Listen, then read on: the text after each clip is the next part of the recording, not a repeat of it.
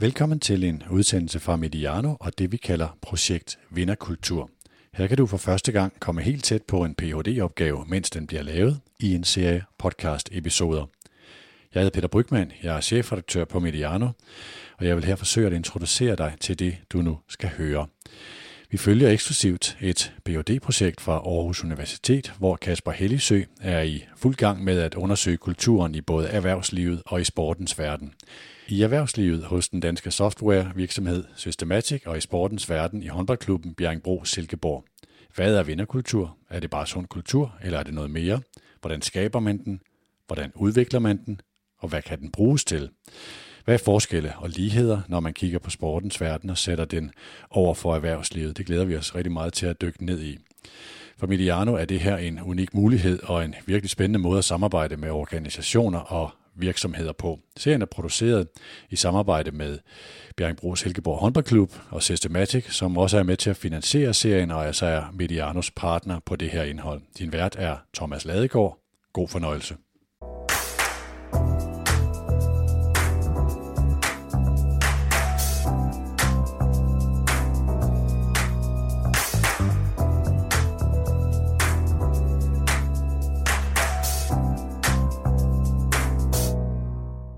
I denne podcastserie følger vi Kasper Pape Hellisø og hans phd undersøgelse af begrebet vinderkultur. I seriens hidtidige fire afsnit har vi undersøgt en række begreber. Vi har kigget på vinderkultur og tydelighed, vi har talt om feedback, vi har talt om time-out og den forløsende pause, og vi har talt om teams og individer. Alle de afsnit kan findes som en samlet serie på vores website mediano.nu. Denne gang skal vi tale om strategi og dømmekraft – alle virksomheder og sportsklubber skal have en strategi. Vi skal vide, hvor vi vil hen, og hvordan vi kommer derhen. Men hvordan træffer vi de rigtige beslutninger, der sikrer, at vi kommer i mål? Og hvordan kan strategi være med til at skabe vinderkultur? Store spørgsmål, som vi skal prøve at komme lidt tættere på i dag, og jeg kan sige til lytterne og gæsterne her, jeg er oprigtigt nysgerrig og glæder mig til at blive lidt klogere her i, øh, i, i denne her udsendelse. Og til at gøre os alle sammen klogere på de her spørgsmål, så har vi i dag samlet et skarpt panel. Anne-Marie på hus, Tak fordi du løber med her. Ja, tak fordi jeg måtte. Du er lektor i filosofi og prodekan på Aarhus Universitet, og du er til med øh, en af vejlederne for Kasper i hans phd arbejde øhm, Så pas på, Kasper, det skal vi høre om senere. Men til en start, så kunne jeg godt tænke mig at høre lidt om dit arbejde på Aarhus Universitet. Hvordan bruger I strategi på øh, sådan en stor lærer, lærer, lærer, læreranstalt og en stor institution som Aarhus Universitet? Det er et sjovt spørgsmål at få, fordi sådan en har man bare jeg, jeg kender ikke nogen universiteter i Europa i hvert fald, og sådan set heller ikke i USA, som ikke har en strategi. Og jeg tror, vi bruger det omtrent, ligesom mange private virksomheder bruger det, altså til at se øh, nogle år frem, og så sige, hvad skal egentlig være den røde tråd i vores udvikling. Og så ved vi godt, at et universitet er utrolig mange ting. Altså, vi har en universitetslov, som, for, som egentlig siger, hvad vi skal. Vi skal forske og undervise, og vi skal dele vores viden med omverdenen. Men derfor kan man godt have en særlig profil. Så det taler man om sådan fra nu og fem år frem. Hvad er det sådan, vi skal gøre noget særligt ud af? Det betyder, at en strategi på et universitet betyder ikke, at alle øh, kan se sig i den. Men man lægger vægt på nogle ting frem for nogle andre. Så det er nogle tilvalg og fravalg i forhold til de handlinger, som skal foretages på universitetet inden for en 3-5 års horisont. Og det vil typisk være de her, hvis vi tænker horisonten, 3-5 år? Ja, det er meget typisk. Det er sjældent så kort som 3. Det er normalt 5. Fordi det er et ret stort arbejde. Altså det, det, det er jo så også en væsentlig del af strategiarbejdet, at, at øh, der, der knytter så mange samtaler i hele organisationen frem til, at man vedtager en strategi. Og man har jo så også altid en bestyrelse på et universitet, og den må jo også gerne øh, ligesom sætte sit præg på, hvor, hvor, skal universitetet gå, gå hen. Og så kan man sige, at der er måske også en arbejdsdeling blandt danske universiteter, så vi prøver at sige, hvad er egentlig det særlige ved at være Aarhus Universitet. Har vi en særlig forpligtelse for eksempel i forhold til det område, vi er i, eller, eller er, det ikke der, er det ikke vores mission? Så, så, så vi er helt traditionelle, og det er sjovt. Ja, det, det, jeg synes, det bliver skægt i dag at prøve at tænke sammen med jer. Kunne man egentlig undvære sådan en? Og hvor er faldgrupperne? Fordi dem har jeg mange, jeg har mange bud på, hvad, hvad man tror, en strategi kan, og hvad en strategi faktisk ikke kan indløse. Det er jeg helt sikker på, at vores øh, næste gæst, jeg lige vil introducere, også har et par bud på. Så stærkt. Vi kan lige skrive ned på papiret her, faldgrupper. Øhm, Ask Akker øh, er også med os i dag på en øh, virtuel forbindelse. Øhm, du er administrerende direktør og partner i Works AS. Du har arbejdet med ledelse og strategi i en række virksomheder og organisationer. Øh, så, og at det skal vi høre en hel del om i dag, det her med strategi. Men jeg kunne godt tænke mig at starte lidt på en anden måde og spørge dig, Ask. Hvordan har du det egentlig med begrebet vinderkultur? Jamen, øh, tak for at være med. Og altså, for mig har begrebet vinderkultur har sådan lidt sådan en retroklang. Jeg, jeg, jeg oplevede i, i de store virksomheder herhjemme, der var det noget, man, man, øh, man nogle gange snakkede om for måske en håndfuld år siden. Men, øh, men, men i mindre grad i dag. Og jeg tror, at dengang så var der blandt andet meget inspiration fra blandt andet Roger Martins, der har skrevet en bog, der handler omkring playing to win, omkring hvordan man laver og eksekverer strategi. Så, så, så der var meget snak om det dengang, også meget i, i forhold til også en diskurs i forhold til sådan noget performance-kultur og så videre, ikke? Men, øh, men nu oplever det nogle ret andre ting, som, som er på, på dagsordenen mange stederne. Og det skal du være meget velkommen til at byde ind med i dag, Ask. Tak fordi du vil være med. Øh, med os i dag har vi også Peter Bredstorff Larsen, cheftræner i håndboldklubben Bjerringbro Silkeborg, og man kan næsten sige en af genstandsvælterne fra Kaspers undersøgelse. Jeres sæson, Peter, er ved at nå sin øh, kulmination. Så lad mig bare lige spørge, hvad, hvordan, har, øh, hvordan tænker du strategi i forhold til sådan øh, afslutningen af sæsonen og det her med at spille om medalje? Ja, man kan sige, at vi er jo i gang med øh, at eksekvere strategien. Det vil sige, at vi er jo meget operationelle lige nu og, og gør jo alt, hvad vi kan i døgnets 24 timer for at ramme det her finaleniveau, som vi jo har sigtet efter længe, og som er en del af vores strategiske planlægning. Og øh, det er jo det, der sådan bliver afgjort i de her uger, så det er meget spændende. Øh, vi er jo ved at aflægge vores årsregnskab, kan du sige. Så, øh, så det er sådan, det foregår. Sporten er jo på nogle områder øh, så kortsigtet, at vi afslutter hver sæson, og så starter der en ny. Derfor kan man jo godt have en overordnet strategi, men vi er altså som sagt i gang med nu at, at, at eksekvere den del, øh, der handler om, og lige præcis nu. Og den sidste gæst, vi lige skal have introduceret for lytterne, er et øh, også en kendt stemme. Det er vores øh, faste følgesvend, Kasper Pape Hellisø. Han, som jo er manden bag den her phd afhandling og, og arbejdet. Han er godt i gang med at, øh, at skrive, og det skal vi høre lidt mere om i dag. Øh, og øh, Kasper, lige til en start, så synes jeg, at vi skal gøre, som vi plejer, lige være lidt klare på, øh, på begreberne. Øh, så det er måske meget rart lige at starte med at spørge, og I andre får også det samme spørgsmål. Øh, hvad er egentlig en strategi? Ja, at det, det er et godt spørgsmål, og jeg er sikker på, at man kunne kaste sig ud i øh, mange og lange definitioner på begrebet strategi. Men jeg tror egentlig, og, og her må I andre jo øh, endelig ret på mig, men jeg tror egentlig, at det er ret almindeligt at forstå strategi som sådan en, en langsigtet planlægning for at opnå en ønsket fremtid. Så hvis vi oversætter til, til BSH, som vi, jo, øh, som vi jo godt kan lide at gøre i de her podcasts, så kunne en strategi jo være at skaffe flere sponsorer, få flere penge, købe gode spillere, og, og så blive danske mestre. Ikke? Det kunne være en strategi. Men, øh, men jeg synes også, at det i den her sammenhæng kan give mening at skelne mellem øh, strategi og taktik, som nogle gange måske bliver brugt sådan lidt, øh, lidt i flæng. Og, og hvor strategi netop betegner den her langsigtede planlægning, så er taktik, tror jeg, et ord, man i højere grad bruger om øh, dagligdagens metoder til at komme i mål med strategien. Øh, på den måde handler taktikken i BSH altså ikke direkte om at blive danske mestre, øh, men i højere grad om, hvordan man kan slå Kolding i morgen, som vi også øh, hører Peter sige, øh, som jo selvfølgelig også er et skridt på vejen mod at blive danske mester. Og det er i hvert fald også sådan, jeg synes, jeg har oplevet det øh, i dagligdagen hos Peter, hvor taktikmederne jo i, i langt højere grad går på næste modstander end på de langsigtede planer. Øh, man kan måske også sådan lidt poppet sige, at, at taktik er kunsten at vinde et slag, hvor strategi det er, er kunsten at vinde en krig. Øh, men jeg er egentlig også nysgerrig på at høre, øh, om du tænker det på samme måde, Ask, for, for du har jo netop erfaring fra strategiarbejde i mange forskellige virksomheder. Øh, ja, altså jeg tror, jeg er jo ikke sådan en klassisk øh, strategikonsulent. Altså det, der, hvor jeg mest kommer ind og mine kollegaer, det er i forhold til at så hjælpe med at, og, og, øh, at få tingene til at ske efterfølgende. Vi har meget fokus på forandringsdelen af det men, øh, men, øh, men, men, men er jo selvfølgelig meget berøring med det. Ikke? Øh, altså, jeg, jeg, op, altså jeg tror, det, det, der, det der er vigtigt med strategi for mig at se, det er, at strategi handler ikke om at lave planer. Altså, som, som man kan ligesom sige, sige, der er sådan helt overordnet, sådan, sådan en virksomhed har jo en målsætning, et purpose, og så handler, har vi strategien, der handler omkring, hvordan bærer vi os så i retning af det. Og det handler jo virkelig rigtig meget om at få taget nogle valg, og især nogle fravalg. Så der ligger sådan nogle helt, lige præcis som, som, som du sagde, det, det handler omkring, okay, hvad er det så for en krig, vi skal vinde næste gang? Og det linker så ned til den mere konkrete planlægningsmæssige taktiske del af det, så efter at lave planer. Ikke? Og, øh, og jeg oplever, at mange organisationer har ja, måske reelt ikke rigtige strategier. Altså, de, deres strategiarbejde er virkelig en planlægningsarbejde, de sidder og laver. Ikke? Øh, så, så for mig at se, det er en god strategi, handler jo om at, måske lidt, hvis man sådan lader sig inspirere sådan noget Luhmann systemteori, altså handler om at reducere kompleksitet handler om at, at hjælpe organisationen med at navigere i nogle super komplekse omgivelser, og så finde ud af, hvad det er i virkeligheden, der er det vigtigste for os øh, undervejs.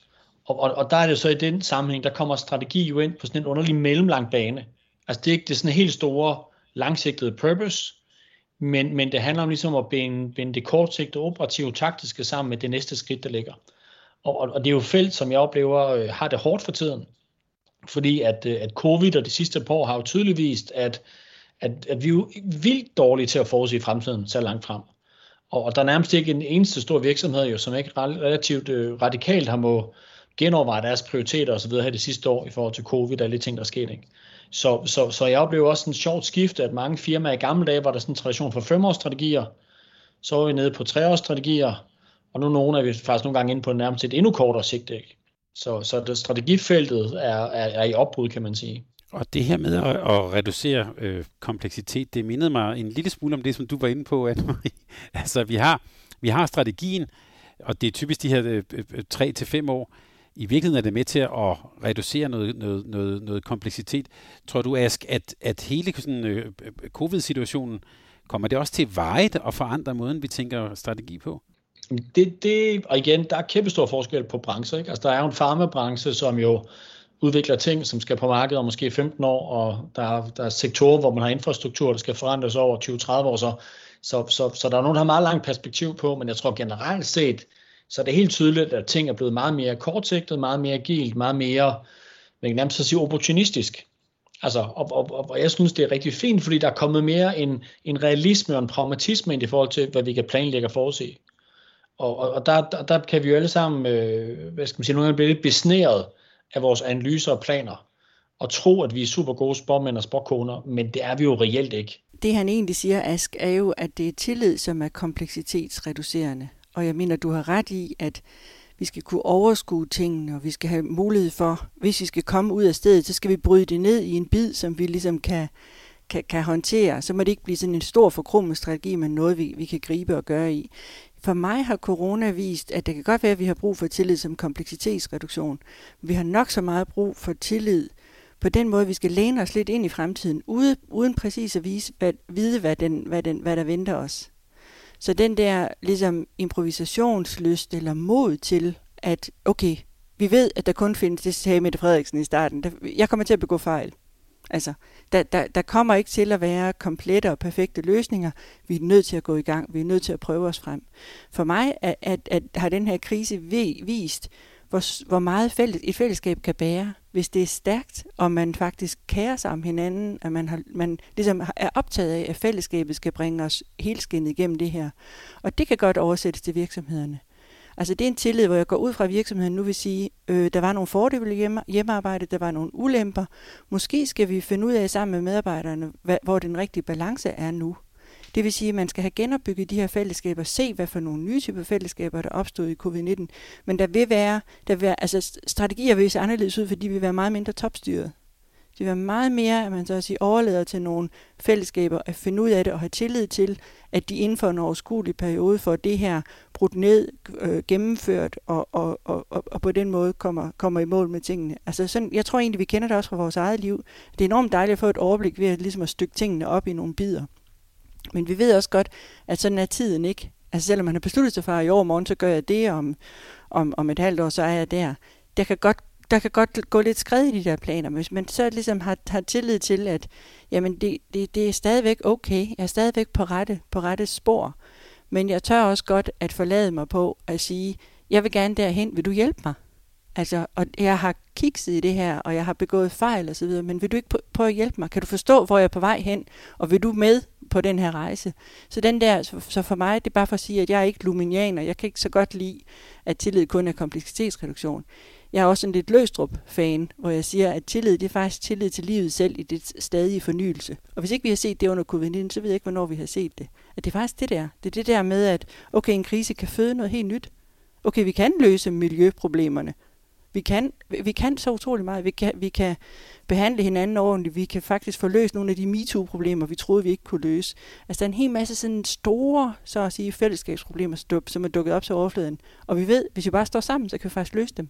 Ask, hvad tænker du om det? Øh, om, om strategi som tillid, kunne man måske næsten spørge? For, for, altså for mig der er det sådan to, eller der er mange vinkler på det, men hvis der er sådan Lumens perspektiv, ikke, så vil man så sige, der, der starter man jo med at, og, og, og, og tage et, et valg omkring, hvad er det, man kigger efter, hvad er det for et perspektiv, udgangspunkt, man har. Ikke? Så, så der er jo et eller andet jagttagende skæld, man har. Og, og, og, og, øh, og, og der tænker jeg, at det, det er jo meget det strategi i virkeligheden, strategivalget er for, for, for en virksomhed. Altså, kigger vi efter, øh, du ved, er skældet mellem, hvad er det billigste produkt, eller kigger vi efter, hvad er det mest innovative, eller hvad vil kunderne have, eller hvad er den bæredygtige, altså, men, men, men, men, men, men hvad skal man sige, på den måde, så det strategiske valg i organisationer handler rigtig meget omkring, hvad skal man sige, det perspektiv, man har, og det afsæt, man har der. Og det synes jeg passer rigtig fint med, med, med, med, med Lumans valg. Øh, men så er, så er jeg super enig i, at, at, at kompleksitetsreduktion hænger meget tæt sammen med, med, med tillid. Og, øh, og, der, og der sagde jeg jo lidt tidligere det der med, at jeg oplever, at, at der ikke er så meget snak om vinderkultur i firmaerne i, i dag rundt omkring. Men det jeg så oplever, der er kommet rigtig meget i stedet for, det er i virkeligheden et, et massivt fokus på, på tillidskultur. Øh, og som er helt højt på dagsordenen i rigtig mange af de, af de, af de store virksomheder. Og det er jo netop fordi, at, at, at, øh, at de store virksomheder der har jo ekstremt høj intern kompleksitet, og er jo tit nogle meget komplekse matrix setup, de har med, med, med, med folk på, på tværs af kloden osv., og hvor man rigtig meget prøver at drive en hel masse samarbejde på tværs af nogle gamle værdikæder, gamle siloer. Og der er det netop, at tillid kan noget helt særligt. Så, så jeg er meget enig i, at, øh, at det er super, super vigtigt øh, i, i den sammenhæng. Men også noget, som, som, øh, som ikke er lige nemt at gå til, og som, og som også går imod så at sige, nogle meget, sådan, øh, meget sådan traditionelle billeder af, hvad ledelse og en leder er. Og altså, nu bliver jeg bare lige nysgerrig. Øh, Niklas Luhmann og autopoiesis og sådan, det, det ved jeg af egen bitter erfaring, det, kan, det skal man lige læse lidt op på. Hvordan, øh, hvordan om man så må sige, hvordan, øh, hvordan taler du og I om det, når I er ude i, øh, i, i danske virksomheder? Hvad er det for nogle ord, man bruger der? Hvordan, øh, ja, hvordan får man dem Ja, hvordan taler man om alt det her? Det kunne også være et begreb som tillid, som jo er måske relativt luftigt, vil nogen mene. Hvordan taler man om det derude? Altså det er jo ikke så tit, at man sådan kan snakke totalt Luhmann-nørdet, hvor vi snakker autopoiesis og øh, du ved, kognitive koblede systemer og alt muligt. Altså det, det er jo lidt et andet sprog, men, men det er jo meget det, man snakker om. Og, øh, og, og jeg oplever, at tillid er sådan helt eksplicit på dagsordenen. Og, og, og også en, for mig set, fordi jeg tror, der er en vigtig nuance der, at, at, at traditionelt til inden for meget ledelse, så er der meget fokus på at være tillidsvækkende. Man kan nærmest sådan snakke om leading for trust. Altså, jeg vil have jer til at stole på mig. Men, men, men der er jo et skift over mod nu, at det handler virkelig om leading from trust. Altså, vi er nødt til at udvise tillid. Og det er virkelig den sårbarhed, det at man tør at bede om hjælp osv., det er det, det, det, det, det handler om. Og det, det oplever jeg faktisk ret stor erkendelse af forskellige steder, og, og man forsøger på det. Nogle gange lidt ubehjælpsomt, men, men jeg synes, at dagsordenen er, er, er meget positiv der. Peter Vass, hvad tænker du om det her leading from trust? Kan du, kan du genkende noget af det? Ja, det synes jeg er et meget centralt øh, begreb, og det vil jo være for nogen mere end andre, men, men jo også noget, vi har kommet ind på i det med at, øh, at, at kreere en form for kultur, der også kan kaldes en vinderkultur. Altså, der kunne det sagtens være et meget, et meget øh, øh, vigtigt begreb. Øh, men jeg synes jo også, øh, altså jeg er helt enig i det, der bliver sagt, og nu kører vi selvfølgelig lidt ud af en tangent i forhold til det med tilliden, men lad os endelig bare fortsætte med det, for jeg synes, at det er meget væsentligt, når vi også snakker strategi, og vi snakker vinderkultur. Og, og det er jo i hvert fald øh, også meget enig i, det er, at covid-19 har jo netop øh, skubbet rigtig mange gode ting i den sammenhæng, fordi covid-19 har jo faktisk betydet, at vi har været nødt til at være mere tillidsfulde, også i organisatoriske sammenhænge. Altså, vi har været nødt til at vende os til tanken om, at mennesker rent faktisk kan arbejde hjemmefra, og ikke kun holder fri. Og vi har faktisk fundet en masse gevinster og værdier i, at vi kan holde virtuelle møder, der også er baseret på noget mere tillid med arbejde hjemmefra, og sådan nogle ting, som jo har rykket normerne for, hvordan vi arbejder, og lige pludselig placerer os et helt andet sted, når vi snakker om kultur og måden at arbejde på, både individuelt og sammen i sociale og organisatoriske fællesskaber. Så, så tilliden har jo i den grad fået et boost, synes jeg, i covid-19, hvor vi har lært, øh, som jeg også synes, Henrik sagde rigtig fint, vi har lært om mange ting, men vi har jo også lært organisatoriske ting i forhold til, hvad tillid kan bidrage med. Kunne man ikke sige, Peter, altså samtidig så siger du, du vil ønske, at publikum til håndboldkampen, når nu de kommer tilbage, at de har tillid til, at folk, der går på banen, de kommer ind for at gøre deres bedste. De kommer ikke ind for at, at, hvad skal man sige, at, have en, at, at spille en rigtig dårlig. Men det er jo helt rigtigt. Altså, øh, altså det, er jo, det passer fint med det, jeg lige sagde egentlig, det der med, at den der grundlæggende, skal vi så kalde det en lille smule mistillid til medarbejderne i forhold til, hvad laver de derhjemme? Og hvis ikke de kommer hen på arbejde, så laver de måske heller ikke noget. Den ligger lidt i det forlængelse af det, du siger. Det oplever jeg jo også inde på sportsarenaen, ikke? Hvor, hvor jeg kan i hvert fald høre nogen op på række 7 8, de er en lille smule i tvivl om øh, mine medarbejdere rent faktisk er mødt på arbejde med gode intentioner om at bidrage til festen og løse dagens opgave, de kan jo faktisk blive mistænkt for i et svagt øjeblik at øh, være dukket op, cyklet hen til hallen for at obstruere den organisatoriske opgave at vinde håndboldkampen. Så på den måde øh, glæder jeg mig ind over det, du sagde. Jeg har slet ikke tænkt over det. Og det er nok, fordi der ikke er nogen tilskuere. Men kan vide, om så covid-19 også kan hjælpe på den front hen på sportsbanen. Og hvis man, du ved, mit job som filosof er også samtidig at trække det helt hen til den, den, den tilværelse, mennesker lever. Og jeg vil sige, i et ægteskab, der er tillid for mig, det er for eksempel, at man ikke lader ordet være gammelt, før det er talt. Altså, at jeg ikke ligesom siger, jamen det siger du altid, Peter, hvis nu vi to var gift, ikke også? Du behøver ikke sige mere, altså det siger du altid, eller at man ligesom, ikke, der kommer ikke noget nyt fra den kant, vel? Vi har været gift i så mange år, der sker ikke en skid der. Det er ligesom, og tillid, det må være, at jeg egentlig bestandig er nysgerrig efter at forstå, hvordan ser verden ud fra, fra, dit, altså fra dit perspektiv. At du hele tiden kommer med noget nyt, også til mit liv. Og sådan skulle vi egentlig gerne møde vores, vores kolleger også. Ja, jeg synes også, det passer sammen med det, jeg siger, ikke? Altså netop, at øh, det at bringe så meget mere tillid ind også i strategiprocesser og tanken om fremtiden for den øh, organisation, vi er en del af, jamen der er tillid en meget væsentlig faktor i at kunne øh, også afkorte strategiske processer fra 3 til 5 år til noget, der faktisk sker dagligt. Altså det, at fremtiden bliver skabt af nogen, og det kan lige så godt være selv. Øh, og vi har tillid til hinanden om, at det gør vi så. Vi behøver ikke en femårsplan øh, sådan at blive låst fast i, men vi har faktisk tillid til at være ja, agile, løsningsorienterede, at kunne bevæge os i, navigere i kaos, kan man sige. Ikke? Og der er tillid jo et meget væsentligt begreb. Der, øh, der tror jeg, vi har fat noget meget centralt. Kan du genkende det, Ask? Er det der, om jeg så må sige, begrebet strategi, eller det, er det der, hvor strategi bevæger sig hen? Ja, altså jeg, jeg blev mindet lidt om sådan noget gammelt, sådan noget øh, Clausewitz og, og sådan noget god gammel preussisk militærtænkning og så videre, ikke? og jeg tror en, en pointe derfra, øh, som, som, som jeg oplever er, er super relevant i dag stadigvæk, det er jo det der med, at, at, øh, at for at have en organisation, der virkelig kan levere, som ja, sådan en performanceorganisation, kan vi vel kalde det, i, eller en vinderorganisation i, i dagens anledning, ikke? der har man jo brug for på samme tidspunkt både at have en meget høj grad af alignment, men også en meget høj grad af, af empowerment eller autonomi, kan man sige. Og, og det, der tit sker i organisationer, det er, at det kommer til at blive en modsætning. Så det er du ved, frihed over for kontrol, det er headquarter, der vil styre det hele, eller de lokale afdelinger, der, der så at sige vil, vil, vil, vil agere selvstændigt osv. Så det er sådan et enten eller. Og jeg tror, det der er enormt vigtigt ledelsesmæssigt, det er, at det ikke er modsætninger. Det er faktisk hinandens gensidige forudsætninger. At du bliver nødt til at have meget stram alignment i forhold til, hvad er strategien, hvad er det, vi kæmper for, hvad er det for en, en, en fælles værktøjskasse, eller hvad skal man sige, ways of working, vi har. Men hvordan man så i på sin position på spilbanen, i sin afdeling, på sit felt, i sit land, hvordan man så at sige bruger den fælles værktøjskasse til at eksekvere bidragsstrategien på, der ved man forhåbentlig bedre end cheferne selv.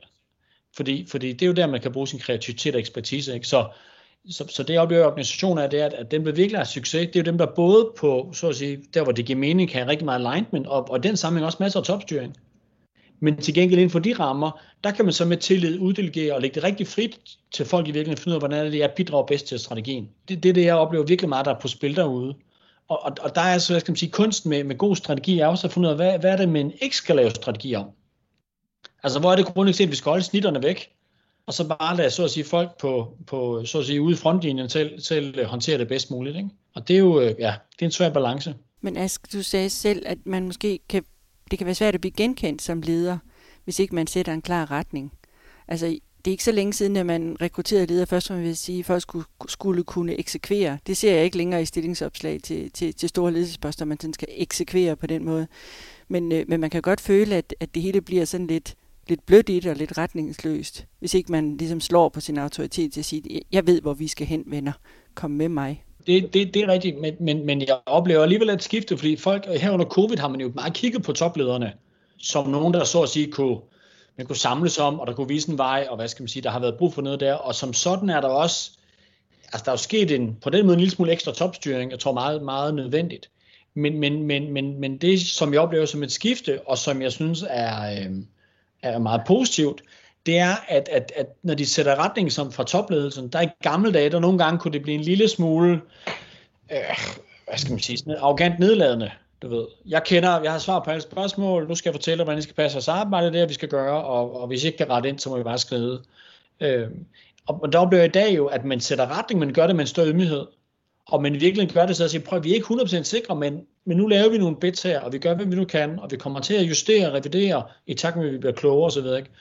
Og, og, og, og der synes jeg, der er interessant også, når vi snakker tillid, det der med, at man i virkeligheden som ledelse tør tage noget retning, accepterer, at der er noget risiko i det, men gør det alligevel på trods. Og så forhåbentlig har en organisation, der accepterer de præmisser. Men betyder det så ikke, altså normalt, når man har strategier, så man handleplaner, man har milestones, og man har KPI'er, og altså den der nedbrydning i, i noget, som man så kan sende ud, øh, altså, og, og som forudsætter sådan en meget større linearitet, altså at man ligesom kan se, at tingene de følger naturligt af hinanden, og det, det, det er sådan her, det kommer til at være. Altså, så kan vi jo ikke lave strategier med handleplaner og milestones og alt det der. Må vi ikke droppe det?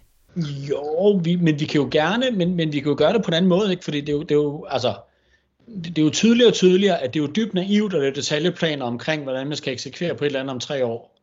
Altså, så, så, så man har jo stadigvæk brug for at brække tingene ned, man har stadig brug for at, at måle på nogle ting, så man kan se, om det, man laver, det giver mening.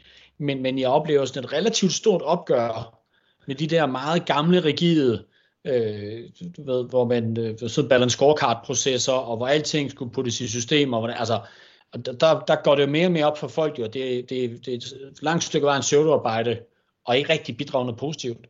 Og der oplever mange virksomheder, de store, de begynder at rulle nogle af de der systemer tilbage, og, og så at sige erstatte dem med nogle relativt enkle løsninger, fordi det andet var, ja, det, det, det, det gav ikke værdi, ikke?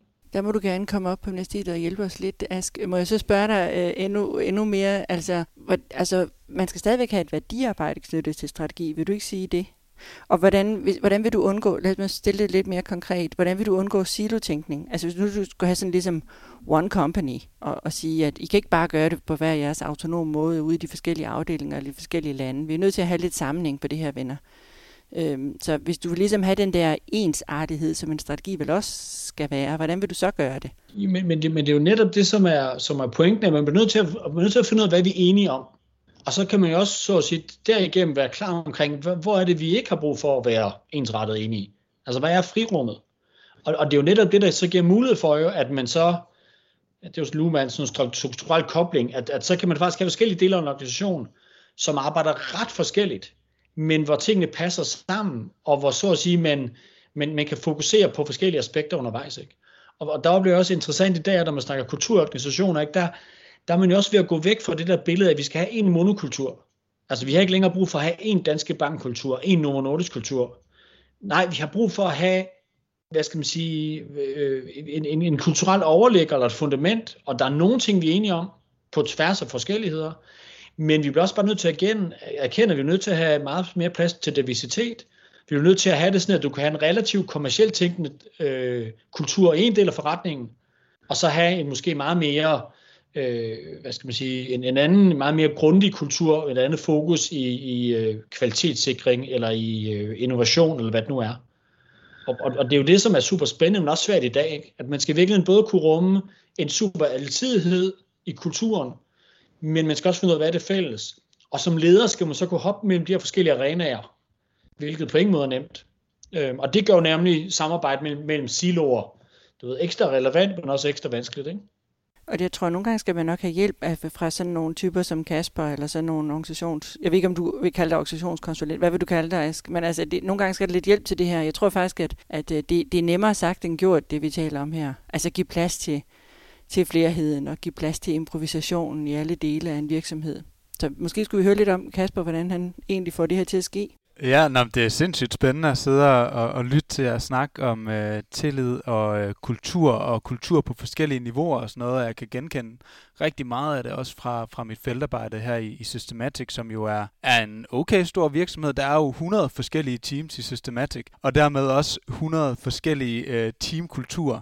Men det er klart, at, at der er også et ønske om, at man som organisation kan svare nogenlunde ens på nogle udfordringer. Øhm, så, så der er et ønske om at, øh, at have nogle fælles forståelser på organisationsniveau. Det er der nogen, der kalder DNA, for eksempel, at, at en virksomhed har noget DNA. Og, og derudover så, så er der nogle forskellige øh, kulturer, som, som Ask han også øh, er inde på. Altså for eksempel her i Systematic, øh, konkret har man jo fire business units, altså man har delt organisationen op i, øh, i fire store afdelinger, og, øh, og de beskæftiger sig med noget meget, meget forskelligt, og deres omstændigheder er enormt forskellige. Så det er klart, at, øh, at man kan ikke bare tage sådan øh, en monokultur. Øh, Øh, der er nødt til at være noget fleksibilitet i forhold til, at man også kan, kan udvikle nogle øh, helt små lokale kulturer. Og jeg tror måske også, jeg sagde sidste gang, at, at det er lidt min oplevelse, når jeg læser sådan noget organisationsteori og, og sådan noget, at, at der egentlig er mange virksomheder, som ønsker at øh, glatte ud og gøre ens, øh, hvor at, at jeg tror, at der ligger et kæmpe potentiale i den flerstemmighed og den mangfoldighed, øh, som der er i, øh, i rigtig mange teams, og, øh, og det synes jeg er super interessant at tænke over øh, lige præcis den her sondring mellem en eller anden form for øh, organisationskultur og så nogle øh, små lokale øh, kulturer, som skal have noget til fælles med organisationskulturen, men som også skal have noget fleksibilitet og plads til at, og, øh, at kunne gå lidt i, i sin egen retning. Så det var det, vi, vi kunne genkende fra Ask før med, at et, på den ene side et behov for en alignment. Vi skal være, vi skal være ens på den anden side også, at der er plads til, at vi kan være forskellige. Så får jeg lyst til at spørge, og det må I godt alle sammen byde ind på, er der så også behov for en helt ny type leder, eller en helt ny måde at tænke leder og ledelse på? Altså, jeg vil godt øh, byde ind her, så vil jeg, så vil jeg, så vil jeg bygge lidt videre på den her med tilliden, fordi at øh, netop det forhold baserer sig jo også på en øh, stor mængde tillid øh, til, at vi øh, for det første har sikret os, at vi har en fælles forståelse af, af mange ting, altså alignmentet, men, men, men powermentet, rådrummet eller frirummet, hvad vi skal kalde det, det er jo her, at den helt store tillidsudfordring, den ligger. Det er, at man, øh, man har øh, gode tanker om menneskers intentioner og, og tilgang, ikke? og at man også har tillid til, at det ikke er sikkert, at vi kan fremskrive øh, fremtiden Altså at vi kan forudse fremtiden. Altså ud fra sådan en linearitetsprincip. Altså der er en kausalitet mellem, hvis vi gør det, så sker der det. Men at vi ser det meget mere cirkulært og, og økologisk. Altså at ting påvirker hinanden. Øh, systemteorien omkring det er jo også et, et, et, et tillidsbaseret. At vi altså har øh, en tro på, at ting giver mening, og at vi alle sammen øh, bidrager ind i den, øh, i den fælles strategi. Så jeg vil sige, tillid bliver for mig et meget vigtigt begreb igen, i forhold til at kunne eksekvere det, vi sidder og snakker om. Ellers bliver det svært. Jeg vil sige, ledelse forudsætter nok også, eller jeg har lagt mærke til, at de unge vil gerne ses. Altså, de, de har meget svært ved at udtrykke det. De siger, at de vil gerne gøre en forskel, øh, men de vil også gerne ses og anerkendes. Så der er sådan et behov for anerkendelse, som vi som ledere lige skal finde ud af, hvordan vi skal håndtere, fordi vi tænker, at de er jo voksne mennesker. De ved vel godt selv, hvis de har gjort noget godt. Vi skal nok fortælle dem, hvis de gør noget skidt, og korrigere dem. Hvis de gør noget godt, så ved de vel det. Og der har jeg lagt mærke til, øh, Peter, i din måde at være leder på, på banen, at der er der utrolig meget præcision, og altså, der, der, der er en timing, som betyder, at de hele tiden ved, hvor, hvor de har dig, og hvor, hvordan, hvordan du ser deres placering. Så, så der, der er enormt meget feedback og feedforward, eller hvad I, I har kaldt det forskellige ting i de her, i de her podcast. Men der, der er en tvivl, og en tvivlrådighed, og en forvirrethed, og en søgen, som, som du hjælper folk af med, ved at, at, at faktisk at, at lede. Det betyder ikke at tage folks frihed fra dem, men blot at, at for, forsikre dem om, at der hvor du står, det er det rigtige sted i forhold til, i forhold til resten af holdet. Eller du står faktisk lidt forkert i forhold til resten af holdet. Så det der med ligesom at sige, at der er en pingpong med verden, som jeg selv kan mærke. Jeg kan godt mærke, om, om, om, jeg, har, om jeg ligesom passer ind i fællesskabet, om jeg kan om lugten i bageriet er min, eller om min vitser hele tiden falder til jorden. Så man, sådan, man kan godt mærke, om man, om man passer ind blandt, blandt kolleger. Men det at blive ledet, der tænker jeg, det er et eller andet med at være meget, ret så eksplicit om at sige, der er faktisk brug for dig her. Du gør det godt her. Øh, jeg tror, at du kan yderligere bidrage til fællesskabet her. Så der, der, der er det kun, at, at der er tillid ligesom et, et lidt sådan billigt ord at sende ud. Bare vise dine medarbejdere tillid, fordi det, de vil have, det, det er faktisk lidt mere respons. Ja, der tror jeg, der er, der er en vigtig detalje her omkring tillid. Det er jo netop baserer sig også på en meget en, en stor mængde tydelighed. Så når vi, når vi snakker om, at fastholde det ord, der hedder alignment, altså den tydelighed, der ligger omkring struktur og ansvar og opgaver, der er jeg jo heldig stillet, at vi har en, en rimelig ukompleks organisering, hvor man kan jo komme, komme meget mere komplekse organisationer og øh, tale om dem som øh, systematisk med 100 teams. Der kan det være endnu sværere selvfølgelig at have den tydelighed, men det er jo tydeligheden, den misforstår folk jo. Altså netop i tydeligheden ligger tilliden for mig at se. Fordi at hvis øh, tillid bare som tillid, det er, ikke, det er jo ikke gavnligt, og det er slet ikke anerkendende, fordi mennesker har jo brug for forventninger til, hvad de er med for, vidshed osv. Og når, når de ting er på plads, så kan vi begynde at snakke om empowerment og snakke om tillid, ikke omvendt. Ja, altså i forhold til at, at snakke om tillid og ledelse. Vi havde jo faktisk en, en hel podcast-episode om tillid. Jeg tror, det var nummer to. Øh, den kan man jo gå tilbage og lytte til, hvis man har lyst. Men, øh, men, men det kan godt være, Thomas, at du har ret i, at, at der sker noget nyt i forhold til ledelse og, og tillid og det her. Altså i, øh, i hvert fald i Systematic, som jo er, er den organisation, jeg kender allerbedst, øh, der, der har man gang i, i et projekt, øh, man kalder det Next. Det er sådan et, et slags kulturudviklingsprojekt. Og øh, der er øh, en af parolerne, at man skal, øh, de, de siger, move the authority to where the information is. Altså man skal flytte autoriteten til at tage en beslutning hen til dem, som faktisk har viden omkring den beslutning. Øh, og det er jo en, en måde også at, at, at give noget øh, ejerskab og noget beslutningskraft, og man kunne også kalde det empowerment til, til medarbejderne.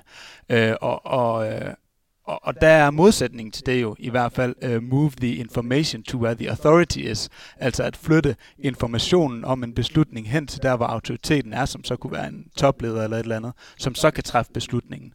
Um, så, så der er i hvert fald her i virksomheden helt klart en bevægelse i retning af, at man gerne vil flytte autoriteten til at tage beslutninger hen til dem, som faktisk ved mest om de beslutninger, der skal træffes. Jeg har hørt en anden variant af det. Jeg tror, i Tivoli har de sådan en regel om, at inden for to meter er du administrerende direktør, ja, øh, ja. Og, og, og, og kan tage, det sådan en operationel måde. Øh, Ask, hvad, hvad, hvad tænker du om det her, er det, og, og, og de steder, hvor du bevæger dig rundt, er, der, er det nye former for ledelse, nye typer af ledere, som du, som du støder på? Ja, altså vi, vi, nu, nu, nu hvis, vi, hvis, vi, hvis vi gerne må nørde lidt, kan man sige, nu har vi snakket Luhmann og så videre, jeg tror, altså det jeg kommer til at tænke på, det er jo, det er jo, han arbejder meget sådan organisatorisk omkring sådan forskellige måder, hvordan, hvordan er den interne differentiering, hvordan er arbejdsdelingen i organisationer man kan også snakke samfundsmæssigt, ikke? Og der, har, der fortæller han jo meget omkring, at, man har jo, at der har jo været sådan en, så at sige, startende, sådan, sådan en segmentær måde, som jo handler om, at vi så at sige, vi organiserer os i sådan nogle små fællesskaber, og når vi bliver for mange, så udskiller vi en ny afdeling. Altså det er nærmest den måde, du ved, de gamle græske du ved, øh, bystater blev lavet. Ikke? Du ved, vi var et sted, alle folk som sådan, i hvert fald alle ældre mænd, kunne få lov til at stemme med til diskussioner på bytorvet. Når vi så blev for mange, så lavede vi, så lavede vi i stedet for en søsterby nede i kysten. Og, og det er jo sådan, et, det er jo sådan en, en arbejdsdelingsmåde, som jo vi stadig bruger rigtig meget. Altså det er jo derfor, vi har regioner i Danmark og, og øh, hvad skal man sige, sådan knopskyder, ikke? Måde at organisere på. Fordi så kan vi håndtere kompleksiteten. Og, og, og øh, så, så, så, det er ligesom et perspektiv, og det kræver, så at sige, det har fokus på en type ledelse. Og hvor lederen tit i sådan nogle setups jo lidt bliver en slags tillidsmand. Altså, så man repræsenterer fællesskabet, men at deres stemme, men hvor der også rigtig meget så at sige, handler om den loyalitet, også i forhold til, hvem er man, hvad plejer man at gøre. Og nogle gange, hvis du ser på det negative, kan være sådan lidt konservativ. Så, så, øh, så, så, så Luhmann peger også på, at der er også en anden måde at differentiere på, og det er jo det, der kommer sådan med, med enevælden og nationalstaten osv., det er jo hierarkiet. Og det er sådan mere sådan klassisk autoritær, ikke? Okay, vi har en, der er højere op, vi kan uddelegere beslutninger, og, og, og det giver jo mulighed for, at pludselig kan man lave nogle meget større, mere instrumentel måde at have ledelse på. Vi kan organisere os, vi kan, vi kan køre programmer, vi kan ensrette, vi kan styre, og det er jo der, så at sige, vores klassiske organisationsstruktur, så at sige, kommer fra, og ja, tilbage til prøjserne og, og militæret osv. Og, og den der autoritative ledelse, det er jo også, den, den kan jo noget, og den, til forskel fra tillid, det, den, den kræver jo så øh, troskab og disciplin og så videre. Ikke? Og så har vi så, og det, hvor, hvor vi hvad skal man sige, var hen i dag, det er jo meget den der funktionelle differentiering. Og det er jo netop det der med at flytte beslutningerne hen til dem, der ved noget om det. Lad nu være med at tro, at når du sidder som topleder, så ved du mere om innovation eller design, eller hvad det nu er, der handler om, end, øh, end, end, end dine eksperter. Ikke? Og, og, og funktionel differentiering, det handler netop det der med at kunne, så at sige, at ledelse handler måske ikke om at tage beslutning, men det handler virkelig om at kunne føde problemet hen til der, hvor, hvor, hvor, øh, hvor man har styr på det. Og så i virkeligheden, når der så bliver taget et valg eller beslutning, en anbefaling, så i virkeligheden udvise tillid til, at man virkelig sidder og siger, okay, du ved, det I kommer frem med, det er virkelig ikke det, jeg havde forestillet mig, men men, men vi gør det, fordi jeg stoler på jer. Øh, og så, så, så, så organisationer i dag, de er jo sådan en blanding af, at man både har en segmenteret differentiering, du ved, vi har en opdeling af forskellige enheder og teams osv., osv., og det kræver en type ledelse. Og der er vi jo meget nede i dag, så snakker man om Scrum og Agile, så det er jo de der Scrum strukturer, og hvor men et stykke af vejen er sådan en selvledelse, og hvor lederen jo tit er så at sige en, et teammedlem, som, som, som prøver at håndtere det på teamets vegne, kan man sige. Og så har vi stadig den hierarkiske ledelse, øh, som er blevet strammet op her under krisen i nogle organisationer, og så stadig forsøger vi stadig den her funktionelle differentiering, og, og få jeg skal sige, øh, organisationer til at fungere på tværs af de her ting. Og det er jo det der skisme, man, man, man ligger og sovs rundt i som leder i dag, og som virkelig er mega svært, fordi det er vidt forskellige forventninger, vidt forskellige værktøjer, man har, Øh, og, og der er også nogle forskellige personlighedstræk. Øh, så, så det er mega utaknemmeligt at være leder i dag, og man kan stort set ikke gøre det rigtigt. For eneste gang du gør et eller andet, så med et andet perspektiv, så er det det helt forkert. Ikke? Øh, så, så jeg oplever en vis grad af skizofreni, og, øh, og, og, og bare lige for at og, og lige runde af med Luhmann, altså det som Luhmann jo peger på, det er jo, han siger, at den, den funktionelle organisation, eller samfund, er jo, er jo super konkurrencedygtig, fordi den er enormt god til at håndtere høj kompleksitet. Men til gengæld, det vi, det vi mister, det er, at vi mister, så at sige, øh, vi mister øh, centret. Vi mister, så at sige, muligheden for, at der er nogen, der kan sætte sig op og have overblik. Og, og, og, og sandheden i dag i store organisationer, det er jo, at de har ikke overblik længere. Altså, og de fleste steder, de forsøger at ligesom have styr på, hvad folk laver, men det har de reelt ikke. Øhm, og det er jo virkelig super, super frustrerende for sådan topchefer i dag, som sidder gerne og vil gøre noget, men hvor de langt stykke vejen føler sig magtesløse. Øhm, så, så på den måde, så sker der noget med magt, og magten, det er jo klædet ud i organisationen, og det er fedt, og den bliver delt, og den bliver brugt, og man er mere magtfuld samlet set. Men, men som den enkelte leder, så kan man ofte sidde dybt frustreret og tænke, hvad fanden, hvad kan jeg gøre, ikke? Men gud, altså det skrev, jeg synes det er super klargørende, Ask, men det skrev Luhmann i 77. Der er sket noget siden, og jeg synes det der, det, det nye der kommer, det, er sådan, det kommer fra de unge og NGO'erne. Altså der er nogle organisationsformer, de ligner nok meget din første, den der med de små bystater, altså, eller omsat til dansk sammenhæng, så, så er man chakbejs. Man er, eller du sagde tillidsrepræsentant, man er chakbejs for det der hold, man ved nogenlunde, hvad de laver, man kan sætte sig ind i det, men man, man siger også, at man leder og fordeler også arbejdet en lille smule. Men, og chakbejsen, det kan sagtens spise sådan en lidt konservativ, konserverende, konserverende form. Men i NGO'en og hos de unge, der ser jeg faktisk noget, som er øh, centrumløst, men enormt øh, engagerende. Altså, øh, og det betyder også, at mange af de unge behøver ikke engang have fast ansættelse et sted, hvor de refererer til en eller anden. Øh, det vil sige, de, de, de længes ikke efter hierarkiet. Men de, men, men de der fællesskaber, de finder ind i, de er meget definerende og bestemmende og utrolig produktive.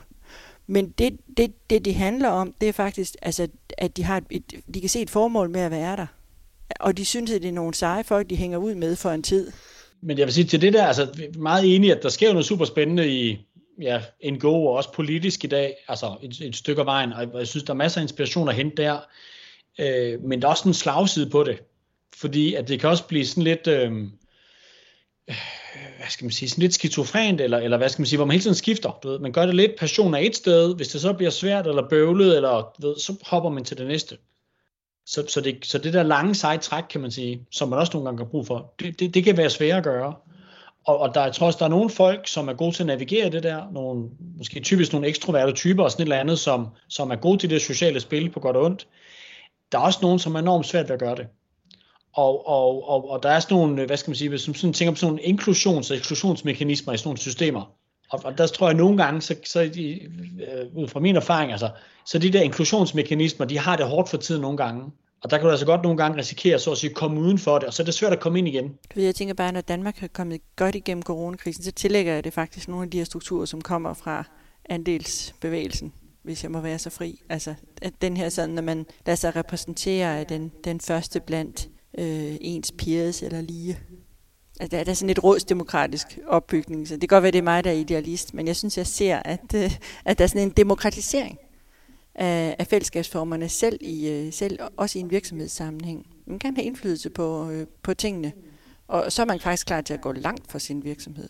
Jeg, jeg, vil, jeg, jeg, jeg tænker ikke på det som demokratisering, men, men, men, men der er jo sådan en helt grundlæggende, nu gør vi noget. Ikke? Og, og der er jo sådan en, i organisationer i dag, det er jo ikke nok, at folk gør, hvad de skal. Man har brug for, at folk gør, hvad der skal til. Og der er en ret afgørende forskel. Og, og, der, og der bliver jo tit mange danske organisationer, og det skal vi være super glade for, der, der er ligesom sådan en, du ved, en, end vi kan være sådan et, øh, du ved, øh, lojale rebeller. At nogle gange, så gør vi ikke helt, hvad der er blevet sagt, og vi får det til at fungere, og nogle gange lidt går på kompromis med nogle ting og sager, men vi gør det lojalt over for firmaet, eller kunderne, eller fællesskabet. Ikke? Og, og det har vi jo rigtig meget haft brug for under covid-tiden, og folk har fundet løsninger super fint pragmatisk derude. Ikke? Jamen, jeg får også øh, jeg får lyst til, Anne-Marie, i forhold til du, det, du sagde, altså at spørge, hvordan trives strategimon i, i de her øh, unge, decentrale fællesskaber, fordi at øh, man har vel stadig brug for nogle sådan store fælles linjer på en eller anden måde, altså noget med, hvor vi er på vej hen, øh, hvorfor er vi på vej derhen, og hvordan skal vi nå dertil. Og vi ved jo også fra mange studier, blandt andet det studie, du selv lavede sammen med Anne-Line her i, i Systematic for 10 år siden, at, at meningsfuldhed i jobbet er, er meget, meget vigtig på en moderne arbejdsplads. Og noget af det, en strategi måske kan bidrage til, det er vel at skabe tydelighed omkring, hvad det er for en rejse, man er på som, som organisation, og hvorfor det er vigtigt, at, at man for eksempel øh, prøver at, at gøre sit bedste hver eneste dag, man møder ind på arbejde, som, som Peter han var inde på. Øh, og der tror jeg måske, at tydelighed omkring strategien, omkring en eller anden form for langsigtet plan, øh, kan bidrage til at skabe en fællesskabsfølelse eller en følelse af at være en del af noget større, noget der er større end en selv, og det opleves jo ofte som meningsfuldt øh, for den enkelte øh, medarbejder. Jamen, jeg mener, at strategien skal komme ud af munden på lederne stadigvæk. Det vigtige er, at den kommer tydeligt ud, og tydeligt, det betyder ikke et PowerPoint-show, hvor det sådan er minimalt anderledes end det PowerPoint-show, I så for tre måneder siden, når vi nu gør kvartalstatus om, hvor, hvor vi er. Så det, man ikke gider høre, det er sådan noget floskuløst snak, som ingen tror på, selv ikke lederen selv. Så man vil have tydelighed i den, i den, i den form, som Peter talte om, hvor man virkelig kan mærke lederen. Det vil sige, hvis man bare er omhyggelig med at kommunikere på en måde, sådan som man faktisk ser det som, som leder. Så hvis, så hvis man øh, ligesom internaliserer den her strategi, og det er ikke noget godt ord, men altså ligesom får den, at man synes, den er vigtig, og dermed gør sig umage med at formulere den meget klart, og ikke, og ikke vælger det første, det bedste ord, men ligesom man kan mærke, at øh, okay, det er sådan, som det ser ud lige nu, Altså, så, så strategien bevæger sig også i lederens egen virkelighedsforståelse. Og, og så man deler det, og meget ærligt, så, så det øh, arbejde, hvor jeg har været hernede på Systematic, der så vi netop sådan nogle øh, Øh, på gulvet øh, fremlæggelser af, af status, hvor er vi henne i Systematic. Og der fik vi nogle gange sådan nogle powerpoint, og så sad folk på række og lyttede og dæk det, og så gik de hjem. Det lignede cirka det, de hørte for tre måneder siden, der var bare lige lidt, lidt anderledes. Og, og så frem til, vi gav systematisk det råd, prøv lige at, at sætte stolene i rundkreds. De virker selvfølgelig sådan lidt øh, hippieagtigt, men prøv lige at sætte stolene, og så træde ind i rummet. Vi vil bare godt se lederen bag den, altså se personen bag den leder, der træffer beslutningerne, sagde medarbejderne. Så så de Michael Holm igen, som, som, som er direktør, som stadigvæk er her. De, de, de, de kan faktisk godt forstå det, når det kommer ud på en måde, som, så de kan mærke, at Michael Holm mener det her. Altså, han taler ikke udvendigt om det, han taler fra et systematisk perspektiv. Og det, det, det er ikke, at ordene skal komme ud på, af deres mund på samme måde som Michael Holm, men han taler, som han nu gør om tingene. Og så kan man forbinde sig med det. Så jeg tror egentlig, den der, du kan også kalde det en fortælling, men det, det er sådan set bare en, en vis sådan omhu, og så du ikke, så du ikke selv bliver sådan øh, ligeglad med det hele, og floskuløs i din måde at tale om, hvor vi egentlig er på vej hen. Hvad tænker du egentlig om det, Petersen, i forhold til, øh, at, øh, at du ligesom sikrer dig, at øh, medarbejderne ser dig, og at øh, du ser dem? Altså, hvordan, hvordan får man øh, sine spillere til at købe ind på ens øh, strategi eller ens planer? Øh, hvis du forstår, hvad jeg mener. Hvordan giver du dem en følelse af, at, at de er en unik del af det, I har gang i? Ja, men altså det, det er der jo mange, mange veje til rum, kan man sige, og øh, ja, der er mange ingredienser i det her. Der, der er også et begreb, der hedder personlighedsstruktur øh, også, og, og profiler. Mennesker er jo meget forskellige. Øh, mennesker vil øh, involveres på forskellige vis og i forskellige grad. Man kan sige, hvis det hele det lykkes for mig i min dagligdag, så forsøger jeg jo via en, i hvert fald en form for samskabelse at skabe en eller anden fælles fodslag om, hvordan vi griber tingene an. Det, det vil nogen sikkert mene, at det er lige lidt nok samskabelse, og nogen vil nok synes, det var lige i overkanten. Så det at involvere mennesker i, øh, i nogle tilpasse øh, mængder, ja, og forstyrrelser. Altså at vi får involveret i forhold til, hvad, hvad hver enkelt har kapacitet for og behov for og lyst til, og det kan også variere over tid. Men i hvert fald sådan, at vi står tilbage med et, med et færdigt produkt, en færdig strategi, en færdig plan, som er et fælles eje. Det giver jo engagement.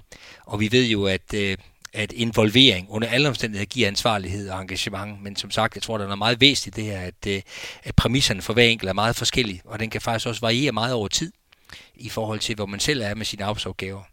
Så øh, det var så måske den, den korte udgave, øh, hvis det sådan for alvor lykkes for os. Men så tror jeg jo i den sammenhæng jo, at, at øh, der hvor at erhvervslivet jo kommer til kort nogle gange, det er jo simpelthen også på grund af tiden, vi har nævnt det før, det der med, at man spiller kamp fra mandag morgen til langt ud på fredag aften, det gør jo, at den individuelle interesse, nysgerrighed, omsorg, øh, involvering øh, måske ikke bliver helt på det niveau, man godt kunne tænke sig, øh, hvis det var, at omstændighederne var og forudsætningerne var til det.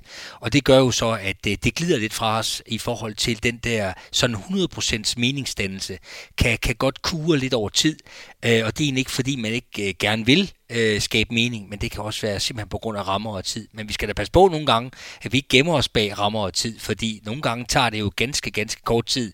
Det er et enkelt spørgsmål, det er nogle ganske få kommentarer, der i virkeligheden kan skabe enorm klarhed, øh, frem for ikke at gøre det.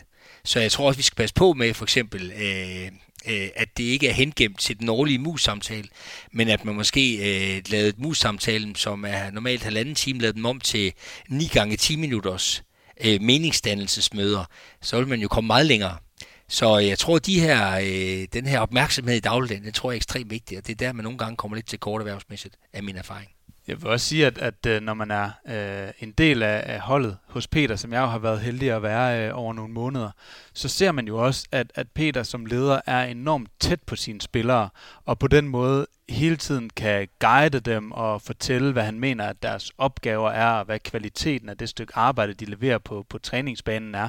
Og, og det tror jeg netop er med til at give noget af det her tydelighed, vi også har snakket om øh, før, i forhold til øh, netop, hvad er min rolle, og, og hvad, øh, hvad, hvad, hvad skal jeg bidrage med i en eller anden speciel situation. Og, og der tror jeg nogle gange, øh, som du også måske er, er lidt inde på, Peter, at øh, ledere i, øh, i øh, sådan en, en, en virksomhed som Systematic har ikke på samme måde mulighed for at være lige så tæt på sine medarbejdere, øh, hvor at øh, din feedback kommer øh, meget hurtigt efter at øh, der er lavet en, en træningsøvelse for eksempel på banen, så, så kommer feedbacken måske lidt langsommere, og, og nogle gange kan det være, at man har så travlt, at den slet ikke kommer. Og, og så kan det måske det her med, med meningen for den enkelte begynder at, at skride en lille smule. Men hvis jeg må spørge, altså Aske, øh, hvis man har personale personalledelse, så kan man lave sådan nogle one-to-one, som, som, som Peter snakker om. Men jeg sidder selv på et strategisk niveau. Jeg har ikke øh, direkte personalledelsesansvar. Jeg er netop, hvad skal man sige, leder for lederne. Derfor er jeg på et strategisk niveau. Så hvad, hvad råder du egentlig folk til for nogle redskaber? Jeg kan ikke lave one-to-one med, med, med 700 forskere, men jeg har sådan set ansvar for 700 forskeres forskning øhm, og det strategiske lederskab for det. Så hvad vil du sige? Øh? Altså jeg tror noget af det, der når, det er selvfølgelig vigtigt, hvordan man kommunikerer, hvad man siger og så videre, ikke? men, men det, der kommunikerer stærkest, det er jo det, man gør. Og, og det jeg oplever rigtig meget, og du, jeg, jeg, sad, jeg havde et møde her lige lidt tidligere i dag med, med en ny direktør i en af Danmarks største øh, virksomheder, og der snakkede vi meget omkring sådan nogle signaturhandlinger. Og meget omkring, at hvis du vil sætte en retning i en organisation osv., så, så, så, så skal du ikke stå og snakke omkring alt, hvad du har tænkt dig at gøre. Øh, men, du skal jo, men du skal jo først og fremmest gøre det. Og så er det klart, at når du så begynder at sige det, at du gør det, så, så er der en sammenhæng. Og det giver troværdighed, det giver noget tillid. Ikke? Så, så for mig at det handler meget om at, og selvfølgelig at snakke og så handler også om at gøre nogle ting. Og være meget afmålt i, hvad er det så, man gør. Altså, så lad være med at tage for mange beslutninger, men gør nogen, der sætter retning og kurs, og som har en, en stor tydelighed over for, for, for kollegaerne. Og, og der tror jeg, der har man jo brug for på det strategiske niveau, som er enormt svært, at man har både brug for nogle gange at tage beslutninger, som handler om, grundlæggende hvad er det for en, for en krig, vi kæmper, øh, og hvorfor er den vigtig. Men det handler også nogle gange om at være ret klar på, hvad er det for en værktøjskasse, vi bruger. Og, og, og jeg tror, at noget af det, jeg oplever som store organisationer i dag, tit har rigtig meget bøvl med, det er den der fælles værktøjskasse. Og, og, og, og som er ligesom, hvad er vores ways of working, vores måde at gøre det på, om det så er vores projekt, projektmodel, eller, altså det, det er jo vidt forskelligt fra branche til branche, ikke? er virkelig super vigtig. Den er super kulturbærende, og betyder virkelig, virkelig meget for, at man får succes på den lange bane. Og, og for mig at se, jeg, jeg håber virkelig, at, at topledere begynder at have mere fokus på den, og sørge for, den der fælles værktøjskasse, at den er skide god, den er helt tydelig, der er ikke for meget i den, der er heller ikke for lidt, og det er den, vi bruger. Og det er der, man så at sige bliver nødt til at kræve over for folk, at de faktisk er lidt lojale over for fællesskabet, at vi bruger den samme. Fordi der er en hel masse synergier og stordrift og så videre i at gøre det. Og, og der bliver jeg bare nogle gange sådan lidt inspireret igennem de gamle prøjser, altså Von Molke, som var gammel øh, oprindeligt dansker, men, men, men, men, men var øverstkommanderende dengang, ikke? Altså, han rendte jo rundt helt op i sine rigtig, rigtig gamle dage, og var ude at træne i felt med alle sine rekrutter og sine soldater, og prøvede at træne dem til at tænke på hans måde, og træne dem i at bruge den samme værktøjskasse. Fordi han vidste godt, at når krigen startede, så hans evne for at påvirke noget som helst var meget, meget begrænset. Altså, så, så, så rendte de rundt derude, kompleksiteten bliver enormt høj, men kan faktisk gøre meget, meget lidt. Men, men ved at sørge for, at værktøjskastet i mindst er god, og at folk er gode til at bruge den, det er der, han har den største indflydelse. Så jeg tror i virkeligheden, at, at som strategisk leder, som du er, jo, vi skal selvfølgelig sørge for, at de der, hvad skal man sige, vigtige øverste byrdenstreger sidder rigtigt, og der er klarhed og tydelighed der, og især at vi ikke prøver at lave noget, der er for kompliceret og for, og for bøvlet, men også sørge nu for, at den der værktøjskasse, at den er god, og folk kender den. Og, så, og hvordan folk så bruger den til at blive på strategien, der må man bare kende, at der er en mulighed for at styre særlig meget, er, er, er, er væsentligt begrænset. Ikke? Hvad skal man sige? I sidste ende, så handler det hele om adfærd. Og, og, og al ledelse handler om, at der er noget adfærd, vi gerne vil styrke, eller ændre, eller lægge bag os, eller forny, hvad det nu er. Altså, det, det, al ledelse handler om adfærd. Og, og der er det bare sådan, at, at vi har nogle gange, når vi snakker ledelse og udvikling, sådan en idé om, at vi skal først have adfærd, og så skal vi i tale sætte det som et sprog, og så så at sige, så skal vi kommunikere det til nogle folk, i nogle lærebøger eller noget træning, og så skal folk så at sige, det de så snakker om, det skal de så internalisere, og det giver så ny adfærd. Så der er ret lang oversættelse, der er mange ting, der kan gå galt, ikke? Og, og, og, og, og alt sådan noget forskning i sådan noget adfærdsdesign viser jo bare, at vi er rimelig ringe til, at selvom vi har bedste intentioner, så får vi sgu ikke du ved, gået til lægen, eller løbet turen, eller øh, du ved, lagt telefonen væk, når vi er sammen med børn og sådan noget. Det er bare mega svært. Og der tror jeg virkelig, en rigtig meget udvikling i organisationer og rigtig meget ledelse, hvad skal man sige, behøver ikke at være sprogligt gjort. Altså, det handler også bare om, at vi går op ad hinanden, vi gør nogle ting, øh, og så er det ligesom, det er jo sådan en gammel mesterlærer, så er der noget, der knupper af. Vi viser, vi er sådan role models på en måde, en måde, vi gør det på, og det smitter i organisationer. Og, og der, der tror jeg, der skal vi også bare passe på med, at, at nogle gange har vi sådan en idé om, at de bedste ledere, det er sådan nogle, der er super gode til sniksnak. Og de kan omsætte alting til ting og sager, og skal være mega kloge, og thought leaders, og så videre. Øhm, og, og sådan nogle findes der selvfølgelig også. Men jeg tror også, der findes bare flere folk, som bare er skide gode kollegaer, og de er dygtige til det, de gør. Og de er gode til at navigere den kompleksitet. Og hvis man arbejder op af dem, så bliver man inspireret, og det smitter af. Men det er sgu sjældent, man kan sætte ord på det. Øh, og, og nogle, af de, nogle af de ledere, som jeg oplevede, som var allerbedst, jeg tror virkelig, det de var bedst til, var de måske ikke engang klar over. Eller de måske svært at sætte ord på det. Men, men derfor kan de stadig være super inspirerende, man kan lære meget af det. Så, så jeg tror også, vi skal, altså vi skal, vi skal være meget opmærksomme på, på, øh, på, på hele tiden at sprogliggøre tingene. Og hvilket er svært for mig at sige, fordi jeg arbejder virkelig meget med kommunikationstræning og skriver taler og alt muligt sniksnak i sådan nogle organisationer. Ikke? Jamen jeg vil bare øh, tilføje, altså, at det, jeg er meget enig i det, der bliver sagt, men jeg synes også, det er sket lige at, at, at rejse fingrene i forhold til den, den kompleksitet, vi snakker om lige før. Den er jo ekstremt varierende ud af et enormt kontinuum. Altså når vi snakker om øh, ledelse af mit lille, mit lille fine håndboldhold, øh, over for for eksempel, øh, når vi snakker ledelse af 100 teams i Systematic. Kompleksiteten er enorm. Og den måde, den er øh, også enorm på, det er jo, at jeg oplever en, øh, en tendens til, at øh, ledere ofte snakker med hinanden om medarbejderne. Altså, hvordan skal medarbejderne gøre? Og det, der så nogle gange bliver glemt i skyndingen i forhold til det, vi sidder og taler om nu, det er faktisk den alignment og empowerment, der ligger i ledelseslaget. Og det vil sige, den fælles forståelse og kultur, der skal være blandt lederne, det er jo det, der afgør, hvordan de 100 teams for eksempel så bliver ledet. Så i stedet for altid at snakke om, hvordan medarbejderne skal opføre sig, så er det faktisk lederne, der har en kæmpe opgave i at få den der fælles forståelse, der gør, at vi til sammen udgør noget, vi kan tale om et fællesskab af en kultur. For ellers så bliver, øh, så bliver de her 100 teams, som Kasper nævnte før, de bliver lige præcis subkulturer. De bliver deres egne små størrelser, og der kan man så være dødheldig og få en rigtig fin leder, og man kan være lidt mindre heldig for en, der skal udvikle sig hurtigt. Øh, så jeg tror faktisk nogle gange, jeg oplever i større organisationer, at lederne kommer til at snakke alt for meget om, hvad medarbejderne skal. De skulle skynde sig at snakke om, hvad de skal. Og der er jeg enig i signaturhandlinger og adfærd et væsentligt parameter, frem for sniksnak og taler, der er skrevet af dygtige eksterne konsulenter, men at vi altså også øh, øh, selv gør det, vi siger i ledelseslaget. Det er der, vi medarbejdere nogle gange bliver frustreret. Det er, at Bjarne gør noget over den ene afdeling, og det gør Bente ikke over i den anden. Så bliver vi forvirret, og det skaber slet ikke mening. Så ja, lederne. Men Peter, du vil vel sige, at man kan være leder på mange måder? Altså den samme, der er ikke én måde at være leder på. Så det er ikke sådan et kodex, nu er vi... Nej, det er, hvis vi skal, hvis vi skal bruge et par begreber, der lige blev smidt på af Aske øh, tidligere i dag, så synes jeg, at fast i det, for jeg er helt enig. Altså struktur, rammer som alignment i et ledelseslag men at der selvfølgelig er empowerment, altså frirum, råderum til at eksekvere den form for ledelse, som er meget individualiseret, men det skal da trods alt være inden for en fælles forståelse, inden for den organisme, som vi er en del af. Der, kan vi ikke bare, der skal det jo ikke bare kun være en quiz om, hvordan jeg har tænkt mig at, at begå ledelse, men at vi skal da have en fælles ramme for det, i hvert fald hvis vi skal tale om en fælles ledelseskultur og en strategi på området. Det er jeg ret sikker på. Og pointen er vel, at hver leder skal have en god dømmekraft. Og den dømmekraft ser faktisk noget forskelligt ud. Altså i den, den hvad skal man sige, i hvert fald sådan, som filosofien vil beskrive det her, så vil man sige, et godt menneske har god dømmekraft. Et moralsk set godt menneske har god dømmekraft. Det er i hvert fald helt sikkert, at et, godt, et, et menneske, som har et højt, højt, højt intellekt, er ikke nødvendigvis et, godt, et etisk set godt menneske.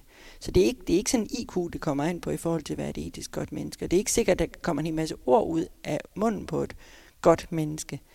Men der er alligevel noget i vedkommendes dømmekraft. Som, der er noget, der gør, at vi tør læne os op af vedkommende. Der er noget, der gør, at vi godt tør lade os smitte, som Ask lige siger. Ja, at, men hvis vi prøver at blive i, øh, i dømmekraften der, altså også som et kontinuum, så vil det også ofte være sådan i større organisationer, der er det jo startet med, at, øh, at, at, at lederen øh, rekrutterer ledere, som bliver lidt på samme måde som en selv. Det er jo fejlkilde nummer et i rekrutteringen, det er, at vi rekrutterer nogle af samme type som os selv.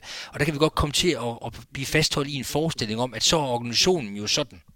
Men når vi begynder at få større organisationer med mange ledere, så er det jo ikke lederen og den oprindelige leder, der, der stadig rekrutterer. Så glider tingene lidt. Og derfor kan dømmekraften faktisk også stille og roligt spredes ud over et større kontinuum, uden man egentlig lægger mærke til det. Så hvis ikke man holder fast i hinanden omkring de oprindelige værdier, fra tid til anden, jamen så ser vi tingene skrider, og så ser vi den her store diversitet i den måde, det bliver ledet på, også hen over rigtig mange teams. Hvis, øh, hvis jeg må byde ind kort, øh, Altså det, det, det, noget, jeg synes er interessant, og, og som øh, er virkelig sådan lidt nærmest kætterisk inden for sådan noget HR-ledelse, det er jo lidt, at, at vi har mange år forsøgt ligesom at sætte god ledelse på opskrift.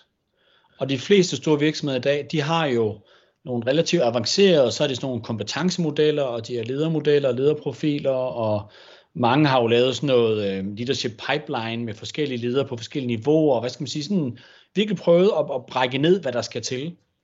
Øh, og så kan man så rekruttere på det, og man kan træne på det osv. Det, det, det, det jeg oplever i dag, og nu jeg havde en, en snak her forleden med, med sådan en meget stor international IT-firma, og, og de er jo begyndt på, i stedet for at have en meget mere ydmyg tilgang, og hvor de siger, at det, det handler om, det er outcomes. Altså det er at få det til at fungere. Og der er så visse ting, vi bruger for, der fungerer. Men at vi er en lille smule naive eller arrogante, når vi tror, at vi som mennesker kan regne ud, hvad er det så præcis for nogle kompetencer og personlighedstræk osv., der skal til at levere de outcomes. Fordi at, at der er nogle folk, der kan levere nogle ting, hvad skal man sige, øh, på trods af nogle sociale handicap, eller det er svært for dem, men de er bevidste om det, og de arbejder med det, og så kan de få det til at fungere. Og andre folk, der så at sige, der ligger det naturligt i dem, de gør det uden at tænke over det. Men begge dele kan fungere på en arbejdsplads. Og, og det, som jeg oplever, det er virkelig, at, at, man, at, at, at der er lidt brug for, at vi også bliver mere ydmyge omkring, hvor meget kan vi forudsige som organisation, hvor meget kan vi regne ned og putte det på formel. Og så i stedet for at sidde og sige, lad os nu prøve at, at fokusere på de der outcomes, vi har brug for. Lad os fokusere på, hvad der virker. Men også bare erkende, at vi mennesker, vi er mega forskellige. Og, og at, at vores evne til ligesom at sætte et system, analysere og kortlægge osv., er relativt begrænset reelt set. Og det betyder, at, at, at, at, at ledelse og ledelsesudvikling handler mere om virkeligheden at hjælpe folk med at finde deres egen vej, og hjælpe folk med at overkomme de sociale handicaps, vi alle sammen med os på, på godt og ondt, og erkendt og uerkendt, og så få det til at fungere for os. Ikke? Så, så hvad skal man sige, være, være lidt mindre instrumentel og deskriptiv i det. Og så lidt mere, hvad skal man sige, også eksperimentere, lidt mere fagnende der, øh, og så hjælpe med at få det til at fungere. Og, og, og det synes jeg er ret interessant, hvis man ser ind på hele HR-feltet, hvor man nogle gange lidt går til det som sådan en doktor, der tror man ligesom kan diagnostisere helt ned og finde ud af, hvad er problemets kerne, og så er det 6 timers e-learning og, og, og, og tre mus, som taler en coach, der så fikser det. Ikke? Øh, så, så jeg oplever, at der sker nogle ting der. Men Peter, hvis, hvis ikke et leder skal snakke om medarbejdere, hvordan vi skal gøre det anderledes, eller de skal gøre det anderledes. Hvis, hvis ledere skal snakke med ledere, hvad skal vi så snakke om? Vi skal da snakke om ledelsesrammen. Altså, du kan tale om den, den ledelsesmæssige strategi. Altså, hvad er det for en fælles retning? Vi har fælles værdier, fælles fodslag, vi har i ledelseslaget. Slet ikke for at tage den individuelle ledelse væk, men faktisk for at uh, skabe en, en, større, en, en større fælles forståelse af det, også så medarbejderne oplever den, uh, den fælles forståelse alt for store, alt for store forskelle fra teams til teams i større organisationer, det er, det er en kæmpe udfordring. Fordi medarbejderne, de snakker sig sammen hen i kantinen om, hvordan det går. Og man stusser over ting. Man undrer sig over dømmekraften. Man undrer sig over den måde, der bliver ledet på hvis den varierer for voldsomt. Det er min klare oplevelse. Og det er altså ikke fordi, jeg går efter, at vi skal have lavet øh, doser fra Jaka, altså ensartetheden. Det er ikke den, jeg er ude efter. Men jeg er ude efter øh, altså alignmenten i det lag der. Det eneste, jeg kan sige fra Systematic, som, som, som vi sidder i her, det er, at øh, der er meget forskellige ting, der driver folk, også blandt medarbejderne. Der er nogen i health, som ikke kunne drømme om at arbejde i defense og omvendt. Men der er nogen, der synes øh, bare, det, bare der så at sige, er spændende... Øh, softwareudviklingsopgaver. Så er det sådan set lige meget, om jeg arbejder for øh, Therma eller et tobaksfirma, eller for, øh, for, for nogen, der driver øh, økologien frem i Danmark, eller øh, sundhedsvæsenet. Altså, så det, det, det er meget forskelligt, hvad der egentlig gør, at, der, at det er meningsfuldt at, at arbejde. Så den, den slags variation har vi jo. Og der tænker jeg, at Askes, øh, det du peger på, det er jo sådan ligesom en psykologisk øh, profil, man kan arbejde med, og styrker og svagheder hos en person, og hjælpe en person til at komme bedre ud af det med, med, med kollegerne. Så der har været sådan en psykologisk vej til ligesom at tage fat om de her forskelle, og faktisk hjælpe folk. Så vi skal jo have, vi skal finde et andet, et eller andet, nogle andre redskaber, hvor vi egentlig får, øhm, får vist, at alle har en plads på holdet i al deres forskellighed og al deres variation. Nej, men jeg vil sige, jeg, jeg er super enig i det, Peter siger. Altså, og, og det er jo, det er bliver sådan mindet om sådan en gammel citat, jeg tror det var Medorn, en gammel direktør for Deutsche Bahn, der sagde, at change management is about changing the management. Altså, fordi det, det er, hvad ledelsen gør. Altså, det er det, der, det, det, det, det, det, det, der batter. Det er det, der sætter kulturen. Det er det, der så at sige definerer rigtig meget af, af, af, af hvad skal man sige, hverdagen i organisationer. Ikke? Så, så, så, så, så, så, jeg tænker, man har brug for som ledelse at få, jeg får snakket sammen, og grundlæggende set, hvis man gerne vil have resten af organisationen til at arbejde bedre sammen, så skal man selv arbejde bedre sammen i ledergruppen. Altså, der er ikke nogen vej udenom. Hvis der er noget adfærd, man gerne vil se derude, så skal man selv udvise den. Og hvis man ikke selv gør det, så rykker resten sig ikke. Øh, og, og der tror jeg, det, det, det der så bare er mit øh, hvad skal man sige, tilgang, det er, at, at man i sådan en ledergruppe har brug for at snakke om det, men det, der rigtig batter, det er, hvad man gør. Altså, så, så, øh, så, så hvis man gerne vil have, at, at, øh, at organisationen bliver bedre til at arbejde sammen på tværs, så skal man ikke snakke om at arbejde sammen på tværs. Så skal man reelt set gøre det, og sørge, at man driver det som ledelse undervejs. Og hvis man så kan overkomme de hørte og få det til at fungere i ledergruppen, og reelt arbejder sammen og bruger energien der, det kommer til at smitte ned igennem, helt sikkert. Det sjove i det her projekt, som har været anledning til den her podcast-række, det er, at Kasper er faktisk notorisk forholdsvis uinteresseret i lederne i Systematic men han er vanvittigt interesseret i medarbejderne. Så, og det, det er sådan, øh, jeg er også tilbøjelig til, også fordi jeg selv er leder, så, som vejleder for Kasper, så tænker jeg, det må, det må handle om, som du siger, at, at forandre ledelsen, når hvis man vil, hvis man vil altså, have den forandring i virksomheden, som man gerne, som man gerne ser. Så jeg synes egentlig, jeg kan godt tænke mig at give ordet til Kasper, altså, fordi jeg er ret sikker på, at han har gang i noget systematisk, som kommer fra medarbejdersiden. Det kommer simpelthen ikke, øh, det er nok initieret af ledelsen, men øh, ledelsen aner ikke, hvad det er for en rejse, de er kommet ud på.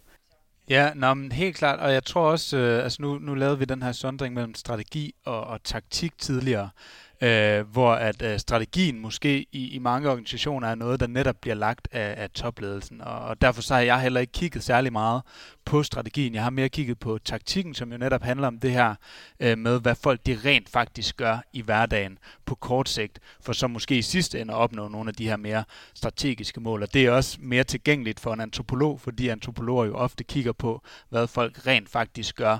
Og det første, man lærer på studiet af antropologi, det er, at der er faktisk ofte også forskel på, hvad folk de siger, de gør, og hvad de rent faktisk gør. Og det er jo ikke fordi, at de vil snyde nogen eller lyve. Det er bare fordi, at, at sådan er menneskelig adfærd. Det vil svare til, at at øh, jeg fortalte jer, at jeg, jeg køber altid økologisk. Uanset hvad, så køber jeg altid økologisk. Men hvis I gik med ned øh, i øh, menu, hvor jeg handler i min øh, øh, lokale menu, og jeg står med, med den der øh, økologiske kylling til 75 kroner, og øh, den anden kylling til øh, 35, så, så er jeg ikke sikker på, at det er den økologiske, der ryger ned alligevel. Så, så derfor så er der bare forskel på, hvad man øh, gør, og hvad man siger, man gør. Og jeg, jeg har faktisk øh, et ret sjovt eksempel på, hvordan et af de udviklerteams, øh, jeg lavede feltarbejde hos her i Systematic, de faktisk netop udarbejdede sådan en taktik, som skulle gøre dem i, i, bedre, øh, i stand til bedre at præstere som, som team, også i forhold til at, at nå de her lidt mere langsigtede mål. Og, øh, og det er et lidt indviklet eksempel, men, men jeg lover jer, at øh, det kommer til at være det hele værd. Øh, men, men sådan kort fortalt, så kan man sige, at, at det her team, det er sat i verden for at skrive noget kode. Ikke? Altså det, det, de er sat i verden for at arbejde på et af Systematics produkter. Men de oplevede øh, til deres frustration, at der var, der var ret mange sådan afbrydelser i dagligdagen, som faktisk forhindrede dem i at, at fordybe sig i kodeskrivningen.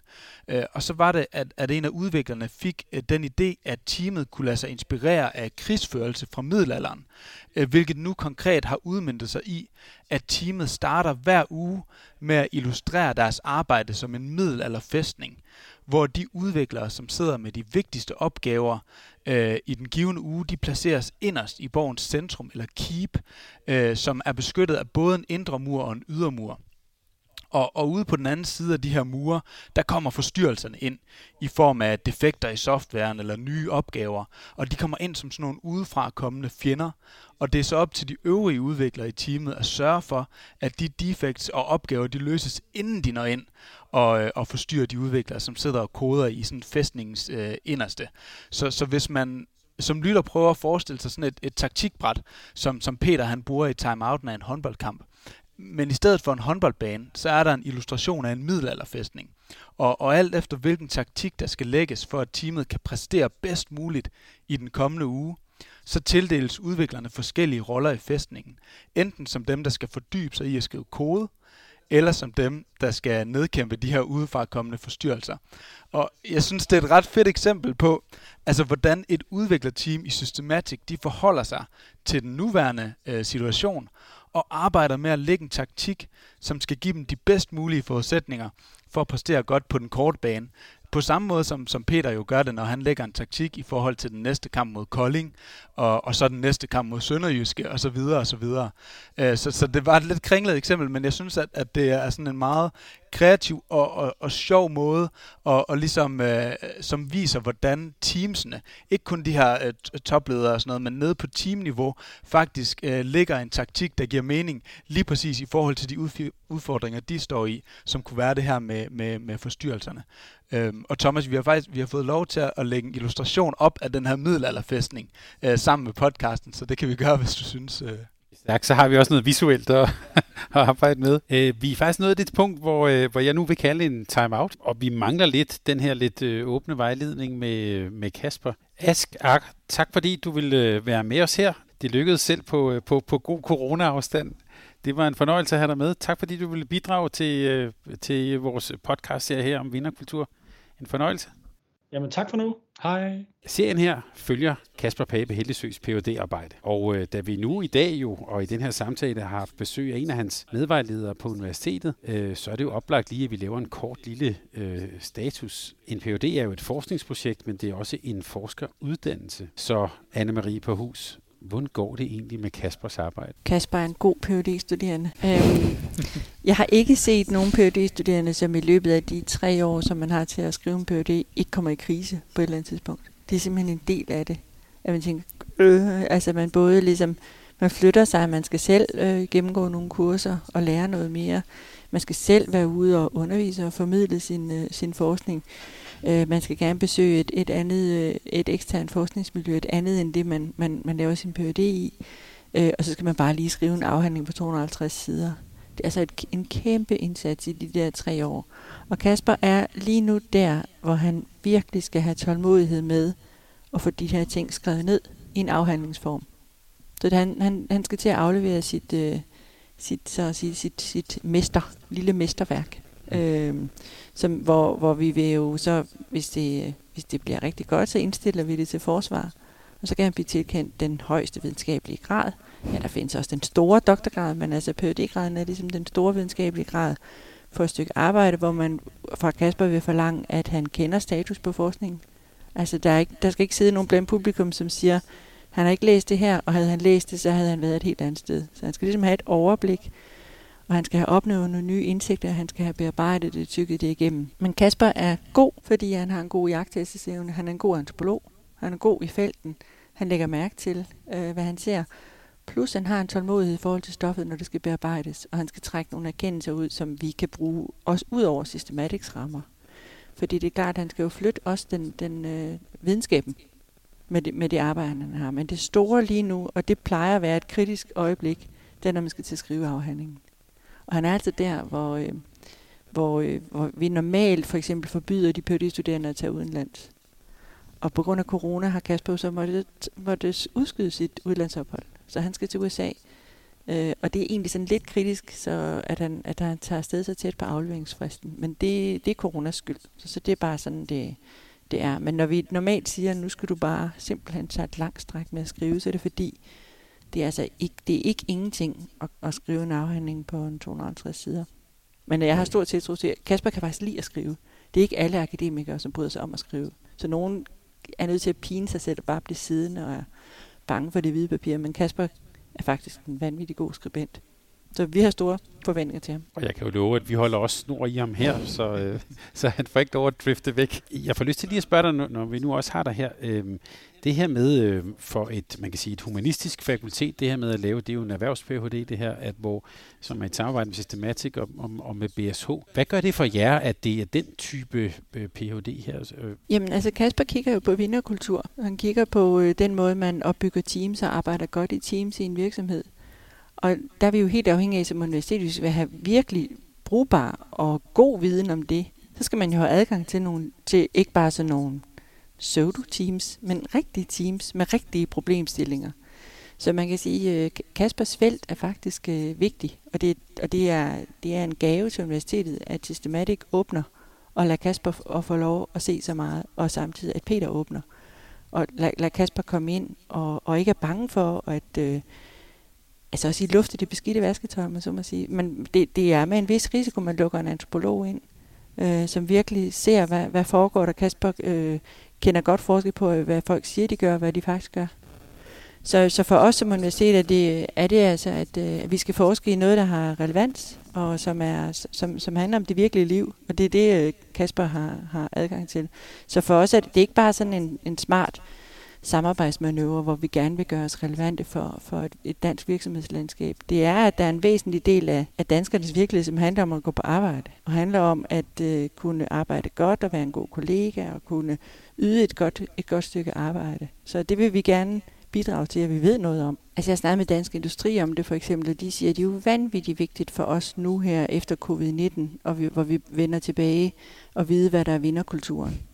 Altså kan, hvis I kan pege det ud, der gør et godt team, øh, så, altså, så har vi virkelig nøglen til, hvordan vi kommer tilbage på, på sporet. Så på en måde er min opgave som vejleder, eller medvejleder, lidt at holde dansk industri og alle mulige andre virksomhedsfolk væk, fordi Kaspers viden bliver afsindig værdifuld. Altså der er simpelthen så meget brug for den. Det vidste vi ikke, da vi gik i gang, for der var, der var corona ikke begyndt. Men, øh, men øh, det, det, det er helt indlysende, at, øh, at der bliver brug for, for mere af det her. Det kan, det kan godt være, at vinderkultur lyder lidt, øh, lidt smart, men, øh, men, det, men der er virkelig brug for det. Det er meget nødvendigt. Undervejs, der, vi troede egentlig, at du skulle komme med sådan nogle færdige artikler og resulta- mm. fremlægge dine resultater. Og nogle gange, så har det haft allermest effekt, hvor du bare er kommet med nogle små fortællinger om, hvad der er sket ude i det her hjørne af virksomheden. Mm. Altså noget, der er sket her. En, nogle mislykket kommunikation, nogle misforståelser, eller nogle forventninger, eller nogle pludselige øh, lykkemomenter, som du egentlig bare har fortalt om.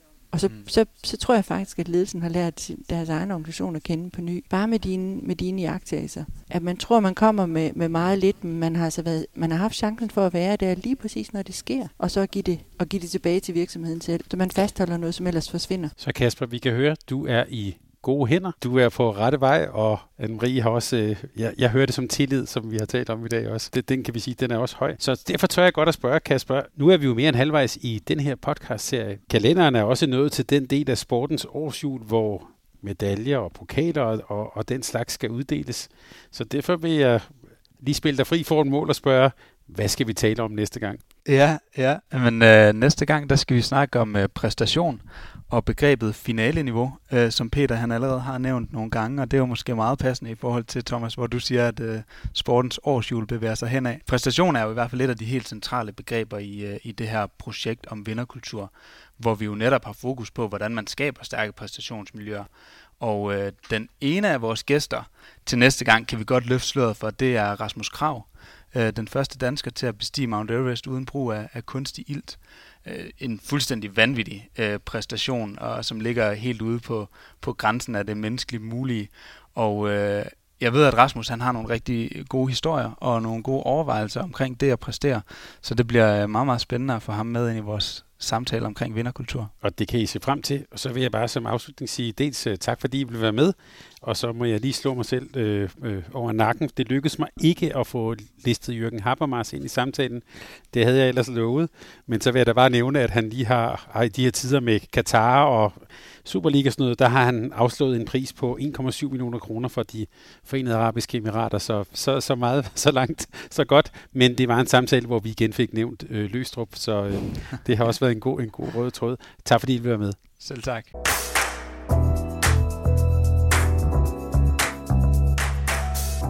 Du har lyttet til et afsnit af den serie, vi kalder Projekt Vinderkultur. Vi er på Mediano, spændte på at høre, hvad du synes. Kan indhold som dette inspirere? Har det sat tanker i gang?